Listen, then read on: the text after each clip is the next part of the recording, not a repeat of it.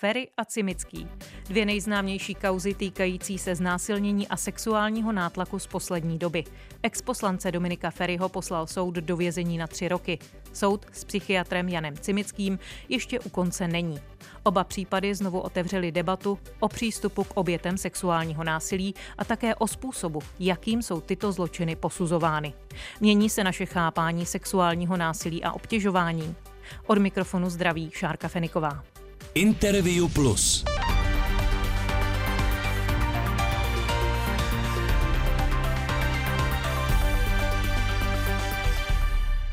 Pozvání do Interview Plus přijala moderátorka České televize Martina Hinková Vrbová. Dobrý den. Hezký den vám přeju. Vy jste jednou z žen, která se odhodlala promluvit o tom, jakým způsobem vás doktor Cimický napadl. Dodejme, že jste nebyla v roli jeho pacientky, ale že jste spolupracovali na televizním pořadu. Svůj příběh jste zveřejnila asi před třemi lety na Instagramu. Připomeňte, co se stalo s tím hlavním podnětem, že jste dostala odvahu o tom napsat? Tím hlavním podnětem byl pořad 168 Nory Frederichové v české televizi, kdy jsem seděla na gauči a dívala jsem se na ty výpovědi těch obětí, těch, co byly skutečně doktorem Cimickým znásilněny. A zároveň jsem četla některé komentáře v telefonu, kde vlastně ti lidé říkali, doví, jak to celé bylo, to jsou psychiatricky nemocné pacientky, oni si to třeba jako vymysleli. A mně najednou došlo, že já jsem mimo to, ale mám tu stejnou zkušenost a že je musím podpořit co přesně se vám stalo, jste vlastně opakovala několikrát. Tak mě napadá, nezalitovala jste toho někdy, protože to samotné opakování toho, co se stalo, toho prožitého traumatu, eh, vlastně bývá pro oběti jednu, jedna z těch velmi nepříjemných věcí. Je to těžké, už jak tady sedíme a mluvíme o tom, tak eh, to pro mě není jednoduché. Zdá se mi o tom. Zvlášť, když teď probíhá ten soud, tak opět média se na mnoho věcí ptají a já odpovídám spolu s Janou Fabiánovou, protože my jsme eh, ty dvě ženy, které se rozhodly vystoupit z anonymity, ale nelituji toho. Já vím, proč to dělám a eh, jsem moc ráda, že ten soud eh, probíhá. V jednom z těch rozhovorů eh, jste řekla, že po té, co jste z ordinace utekla, jste přemýšlela o tom, co jste udělala špatně. Přemýšlela jste taky o tom, naopak později, třeba proč je to jedna z prvních otázek, která oběti napadá? Protože si to neumíte vysvětlit. Vy najednou jste terčem toho útoku a vůbec si nedokážete vysvětlit, co se to stalo, jste v šoku a nějak tak eh, hledáte eh, v tom známém místě a to jste vy. Protože eh, si říkáte, jestli u vás něco nebylo špatně nebo jestli jste něco neudělala, co by mohlo zavdat ten podnět. Jdete nejdřív k sobě a protože nenalézáte odpověď pro to, proč to ten člověk udělal, proč na vás zautočil. Hrají v tom roli třeba i stereotypní pohledy společnosti na to, jak se chovají ženy a za co si ženy takzvaně mohou? No tak jistě, když se tady dozvídáme, můžeš si za to sama, byla si takhle a takhle oblečená, nebo ty si určitě pila alkohol, tak eh, on má vlastně takové jako právo tě teda znásilnit, když si si dala skleničku vína, tak pokud se pořád budeme pohybovat tady v těle těch stereotypech, tak nikdy nepomůžeme obětem sexuálního násilí, protože eh, ty oběti s tím nikdy nepůjdou ven, protože budou cítit, že nejsou přijaté s tím, co nesou. Kdy vy jste byla schopná se s tím poprvé někomu svěřit? Já jsem se s tím svěřila v podstatě v zápětí svému tehdejšímu příteli, protože to na mě viděl, že se něco stalo, tak se mě ptal, eh, co, tak jsem všechno popsala, vylíčila a on řekl, že mu půjde eh, rozbít držku. Takhle to přesně řekl. A já jsem říkala, to nedělej, protože by se to celé ještě zhoršilo a ještě bys to celé odnesl ty, takže já jsem ho nakonec eh, zastavila. Ale možná, že to tehdy měl udělat. A dokážete eh, se vcítit i do role těch eh, žen, které to dlouho tají a vlastně to vůbec nikomu neřeknou? Dokáži, dokáži, protože nenajdou um, možná tu sílu v sobě to říci, možná, že kolem sebe nemají ty správné lidi, kteří by je podrželi, kteří by je vyslechli, kteří by jim věřili, kteří by je nechali třeba vybrečet a je strašně důležité, jak zareaguje to okolí.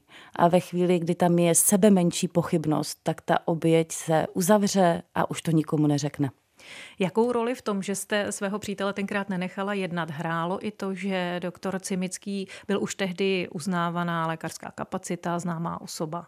No samozřejmě velkou, protože uh, já jsem v té době začínala v televizi, takže jsem byla taková ta jako začínající hvězdička. On byl velmi zkušený, jednak tedy psychiatr, jednak mediálně známá osobnost. Um, a bylo jasné, že když eh, to řeknu někde, takže já budu spíš v té pozici, že se mi nebude věřit. Už z toho důvodu, že jsem pochopila z té jeho reakce, když jsem se s ním po tom útoku setkala na tom natáčení a on dělal, že se vůbec nic nestalo, že on to všechno popře. Věděla jste v té době i o někom dalším, komu by se něco takového stalo, v, tedy v souvislosti s doktorem Cimickým? A nebo jste byla překvapená, když vlastně ty věci začaly vycházet na povrch, právě jak jste popsala v těch 168 hodinách?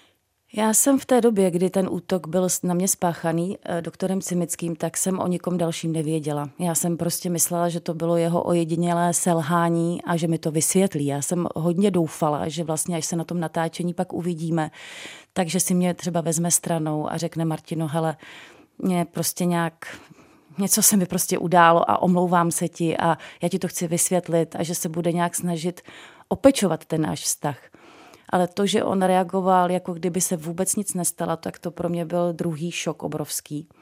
A teď jsem úplně zapomněla, na co jste se mě ptala. No jestli pro vás bylo vlastně překvapení, že eh, to bylo tolik lidí? Jo, ano, těch žen. Takže pro mě to bylo ojedinělé selhání. A to jsem si sebou nesla, že prostě on nějak takovým způsobem těžce selhal, že mi to nevysvětlil, ale o žádných dalších ženách jsem já nevěděla. Ale až postupem let, a to dejme tomu třeba po deseti letech, eh, jsem mluvila například s jednou maskerkou v televizi a dostali jsme se až k doktoru Cimickému a já jsem jí vyprávěla to, co se mi stalo a ona se na mě tak dlouze podívala a říkala, já mám taky takovou zkušenost. Mě napíchal jehličky a pak mě osahával, zatímco náš štáb vedle točil. To byla jedna žena, se kterou jste mluvila. Teď u toho soudu vlastně je doktor Cimický obžalovaný z 39 případů napadení nebo znásilnění. Ten rozsah eh, jste si dovedla představit? Ne, to jsem si nedovedla skutečně. Překvapilo vás, že se eh, v první fázi, když byl doktor Cimický obžalovaný, eh, za něj postavilo docela dost lidí, i třeba lidé, kteří jsou uznávanými odborníky, jako Radim Uzel. No, to byl právě jeden z těch mužů, který mi dal podnět k tomu, abych vystoupila z té anonymity a řekla, že se mi to také stalo, protože jsem se lekla toho, že i ti odborníci, kteří vlastně byli kamarády doktora Cimického, tak začínají mluvit proti těm ženám. A já jsem si říkala, to je opravdu silný kalibr a já něco musím udělat a musím ty ženy podpořit. Takže pro mě eh, to překvapivé vlastně teď už není, protože oni jsou všichni přibližně stejného věku a, nebo byli, protože pan Uzel už zemřel a oni se navzájem prostě kryli. Um, jak si vysvětlujete, že eh, podle dosavadních výpovědí se o tom problému vědělo velmi dlouho, vlastně několik desetiletí? Ono se o tom vědělo v těch eh, kruzích eh, odborných, v těch psychiatrických kruzích, jak zjišťuji, tak se o tom vědělo opravdu hodně dlouho a překvapuje mě to, že vlastně ti lékaři, když to věděli, jak ten jejich kolega jedná a jaké obrovské škody na duši těch žen způsobuje, že se třeba nějak nesemkli a neudělali nějaké společné prohlášení. Já vím, že ten doktor Cimický měl velmi dlouhé prsty a dokázal lidi úplně zničit ale možná, že kdyby se bývali semkli a dali podnět třeba na Českou lékařskou komoru, aby to prověřila, tak třeba se to mohlo zastavit eh, dřív, ale kdyby jsou kdyby. Zazlíváte jim to? Já to z jedné strany chápu, protože měli strach, měli strach o to, aby nepřišli o práci, aby nebyli vláčeni někde tiskem a, a samozřejmě věděli, jak mocný ten doktor Cimický je, protože on měl obšancovaná všechna ta vysoká místa, ať už to bylo v televizi, v rozhlase. Ehm, prostě on se obklopoval známými a vlivnými lidmi a vystoupit proti němu znamenalo jít do obrovského rizika pošpinění pověsti a zároveň i toho, že třeba přijdete o zaměstnání. Takže já ten strach jako velmi dobře chápu Na druhou stranu, když slušní lidé mlčí, tak zlo vítězí. Na druhou stranu Zdeněk Bašný přece jenom úplně nemlčel. Um, doktor Cimický odešel z Bohnic nebo byl jim vyprovozen. No ale odešel do toho soukromého sektoru, kde už pak zcela nekontrolovaně mohl vlastně eh, činit to, co činil. Takže ono je to tak, že vlastně odešel z očí pana Bašného, ten už to neviděl, ale on to páchal dál. Eh, vy už jste u soudu vypovídala nebo budete vypovídat? Pravděpodobně budu vypovídat. Moderátorka Martina Hinková-Vrbová je hostem Interview Plus. Posloucháte Interview Plus. Rozhovor s lidmi, kteří mají co říct. Najdete ho také na webu plus.rozhlas.cz, aplikaci Můj rozhlas, podcastových aplikacích a video na našem profilu na YouTube. Co jste si řekla, když padl verdikt v kauze Dominika Ferryho? Že se časy mění třeba? No, říkala jsem si další vlivný muž, další ten, který zneužil svoje postavení vůči ženě. A říkala jsem si, že je dobře, že se to, že se to celé prošetřuje. Dokázala byste si představit, že by se eh, takhle otevřeně mluvilo o soudním procesu třeba před deseti lety, nebo že bychom my dvě mohli vést takový rozhovor před 20 lety, 15 lety, 10 lety. Tak víme obě, že bychom ho nevedli, že bychom takhle otevřené ani nemohli být, že takhle otevřená nebyla ani společnost, že to, že tady sedíme, tak je obrovský posun, ale je potřeba jít dál a neustávat, protože zcela jistě eh, ta ochrana obětí u nás v České republice není dobrá. Vidíme to i na tom případu té Aničky. To znamená, že ty oběti eh, sexuálního násilí, ale i domácího násilí musí být mnohem lépe chráněni chráněny a e, stát by proto měl víc dělat. Vy jste teď připomněla právě tu kauzu velmi čerstvou dívky, která byla léta zneužívaná nevlastním otcem, který následně dostal u soudu podmíněný e, trest. E, u soudu zaznělo, že na nezletilou to nemělo vážný dopad a v návaznosti na to se dívka pokusila o sebevraždu. Teď jsem to velmi, velmi zkrátila. Takže zase znovu, jak daleko jsme s tím posunem? No právě, to je, to je to, na čem musíme uh, pracovat. To, že si tady povídáme, je fajn, ale stále se to děje. Stále vlastně odcházejí uh, ti pachatelé s podmínkami a ta oběť je v tom zcela nechráněná.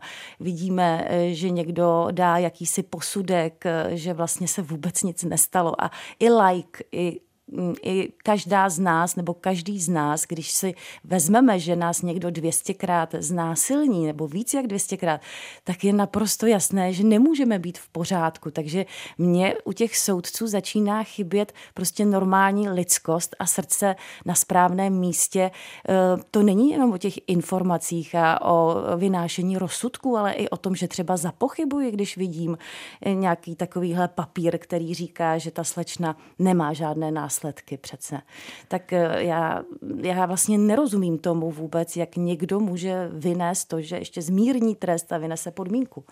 My jsme měli v našem vysílání i soudce, který se zabývá sexuálním násilím, který říkal, že ta edukace soudců vlastně eh, nějakým způsobem postupuje, že dokonce Soudcovská unie vypisuje i nějaké eh, semináře, na kterých se mohou ti soudci dozvídat a vzdělávat. Ale, ale já mám není informaci, to povinné. Ale já mám informaci, že oni tam moc nechodí. No, a že je to, to moc je to, nezajímá. Takže, takže myslíte si, že by to mělo být povinné? No jistě, že by to mělo být povinné, protože oni pak vynášejí takovéhle rozsudky, které jsou prostě příšerné a e, vlastně to, že jsou příšerné, už vnímá i laická veřejnost. A myslím si, že právě ta kauza Cimický, Ferry, tak e, už jako vlastně ta společnost začíná mít tykadla na to, když se děje takovéhle bezpráví ženám. A sama ta společnost už chce tu změnu. A měli by na to reagovat všichni, soudci, politici, všichni. My už jsme tady některé stereotypy, které zaznívají v souvislosti se sexuálním násilím, zmínili. Jaké vy slycháte nejčastěji, nebo jste za tu poslední dobu slyšela? Mm, proč si tak dlouho mlčela? Mm, tak jsi vlastně spoluviník, když si tak dlouho mlčela. Ale já jsem nemlčela, já jsem vlastně řekla třeba tvůrcům pořadu, co se mi stalo. Ale z toho pořadu jsem nakonec odešla já a měl odejít doktor Cimický, ale nestalo se to, takže já nemám pocit, že jsem um, mlčela. Tak to je třeba jeden ten stereotyp, nebo opravdu takové to, jako máš nějaké oblečení, ty jsi ho vyprovokovala, bože můj, nebo že jsme jednali a byli jsme opilé, takovéhle nesmysly se dozvídáme. Prostě nikdo nemá právo sáhnout eh, na naše těla, ať už vypadáme, jak vypadáme, jestli máme v sobě skleničku vína, nebo máme minisukni. Prostě musí tam být respekt k té ženě, nebo k tomu dítěti, nebo k té nezletilé slečně. A není. Když jste ten případ svůj popsala na Instagramu, jaké reakce vám přišly? Všechny možné reakce přišly, ať ty, které říkali, že je dobře, že jsem s tím šla ven, anebo ty pochybovačné, které říkali další, která se chce zviditelnit v mém případě, že jako mám málo uh, asi toho, že mě lidi vidí, tak potřebuji ještě jako více zviditelňovat, nebo že jsme si to celé vymysleli, nebo právě to, že když jsme takhle dlouho mlčeli, takže vlastně si za to můžeme sami, tak to všechno tam bylo. Mimochodem, když jste zmínila to zviditelňování, to dost často zaznívalo i u té, uh, u té soudní kauzy s Dominikem Ferim.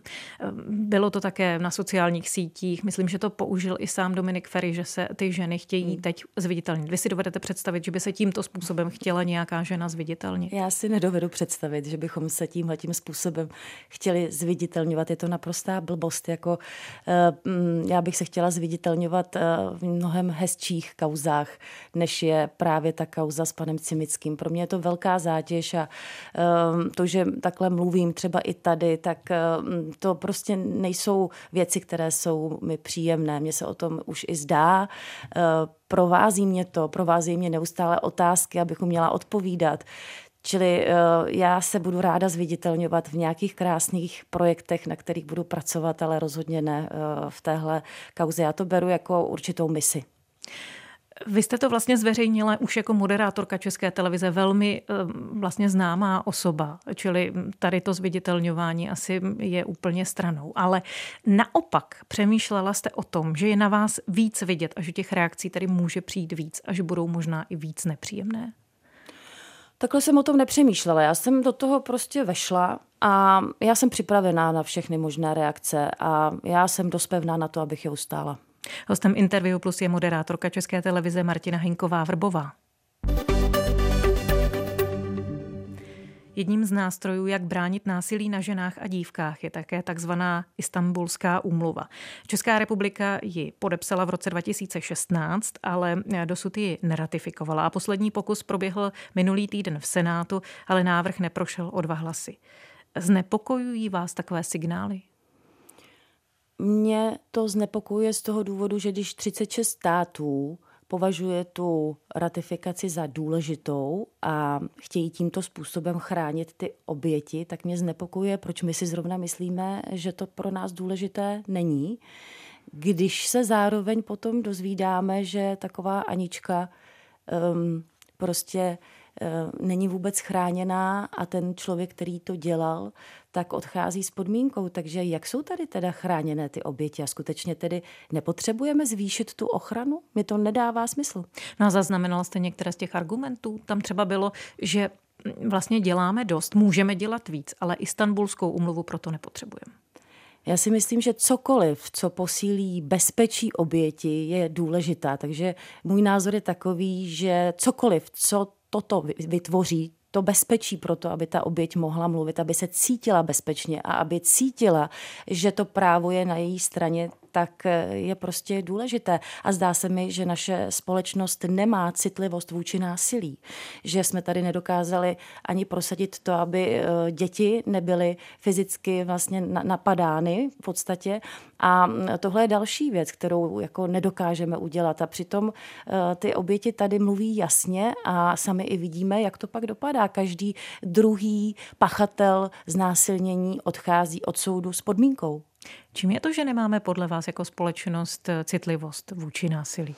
Si myslím, že to jde někam až třeba do Rakouska, Uherska, kde byly všechny ty tresty, kde se děti eh, byly, seděly eh, na hrachu, dostávali rákoskou ehm, a tak nějak jsme si na to násilí v těch rodinách přivykli a táhne se to s námi, ale je potřeba to prostě odstřihnout a začít být demokratickým státem, který chrání slabé. Prostě podle mýho eh, to, že eh, ten stát eh, chrání slabé, to znamená ženy, děti, seniory, tak to je ten odraz vlastně eh, té demokracie. A politikové by měli jasně eh, se vyslovit a říct jasné ne násilí, ne násilí na ženách, ne násilí na dětech, ne násilí na seniorech. Oni by nám měli jít příkladem a měli by chránit tyhle hodnoty. A tady se to neděje. A potřebujeme tohleto uzákonňovat? Já že myslím, ne... že ano, protože to tady neděláme, protože tady nejsme dostatečně citliví vůči tomu násilí. Mysli, myslíme, že když se odehrává za zdmi bytů a domů, takže když to jako nevidíme, tak se nás to vlastně jako netýká a v podstatě to, že přijde chlap domů a zmlátí ženskou, no tak hele, ona si to zasloužila. Zasloužila. A myslíte, že se tím něco změní, když bude třeba i v zákonu napsáno, že dát dítěti facku je tedy protizákonné? No tak jistě, protože pak už můžeme jít k soudu a může se něco dít. Nemělo by to vzejít ze společnosti? Ano, ale když tady máme ty staré vzorce a doteďka jsme si s nimi neporadili, a dál jsou rodiny, kde prostě fyzické tresty dětí se odehrávají, tak asi potřebujeme eh, prostě mít zákony, abychom tedy mohli potom toho člověka nějakým způsobem postavit před soud, když tomu dítěti ubližuje. Do dneška tady nemáme dětského ombudsmana. Já se třeba ptám, proč ho nemáme? Ehm, mluvili jsme, mluvili jsme o tom, jestli by se neměly některé věci uzákonit a o tom, jak citlivá je společnost vlastně, nebo spíš necitlivá v této uh-huh. věci k násilí. Ehm, neměla by tedy začít někde ta prevence i u nás, i bez těch zákonů? Já myslím, že by měla začít v rodinách.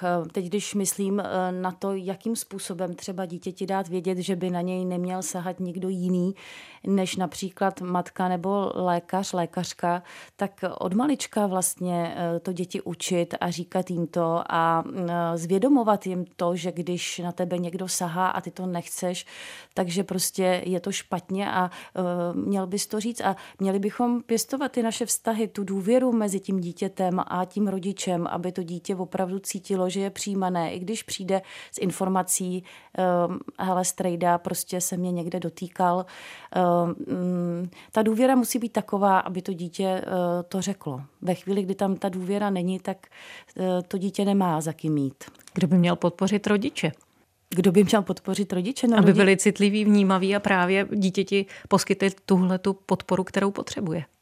Já myslím, že by je měla podpořit ta láska k tomu dítěti, protože přece když milujeme svoje dítě, a i když zlobí, i když eh, zrovna září, i když dělá cokoliv, tak ho eh, přijímáme s tím, jaké je. Tak eh, to je to, proč potom uh, jsme otevřeni uh, sdílení té komunikace. Já vím, že někdy je to složité. Sama mám tři děti, tak vím, jak děti dokáží rodiče vytáčet, ale přece jsme my ty dospělí, my jsme ti, kteří to musí nějakým způsobem zvládnout, ne to dítě.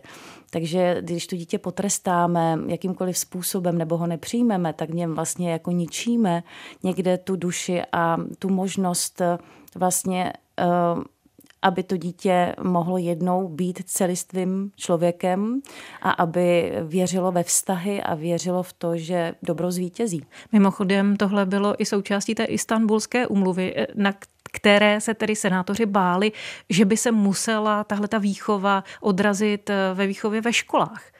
Takže my jsme vlastně dali stopku tomu, aby se toto začalo učit ve školách. No, tak chápete, že to je prostě, já si myslím, že to je jeden velký alibismus našich politiků. A dokonce mám podezření, že někteří tu istambulskou umluvu ani nečetli a tak nějak jako stereotypně dál reagují, protože je to vlastně jako takhle asi nejlepší reagovat. Takže z mého pohledu je to prostě alibismus a je to o tom, že se nechceme posunout dál. Respektive my lidé bychom chtěli, ale ti politici eh, to takhle nevidí a eh, asi mají jiné cíle než ty, aby ta společnost se cítila dobře. Mohla byste něco vzkázat ženám, které potkal nebo třeba potká podobný traumatizující zážitek, jako byl ten váš? Vzkázat jim, že s nimi soucítím a ať eh, už dneska jsou různé organizace, centra, která se zabývají právě uh, sexuálním násilím na ženách a dívkách a ať tam jdou a tam jim zcela jistě pomůžu. Ať s tím nezůstávají hlavně sami, ať nemlčí, ať je to zkusí pustit ven a najdou si bezpečné místo, kde to budou moci sdílet. A je něco, co by měli vědět jejich nejbližší? Naslouchejte a nesuďte. Říká host Interview Plus, kterým byla moderátorka České televize Martina Hinková-Vrbová. Děkuji, že jste přijala pozvání k rozhovoru na nelehké téma. Děkuji za pozvání. A od mikrofonu se loučí Šárka Feniková.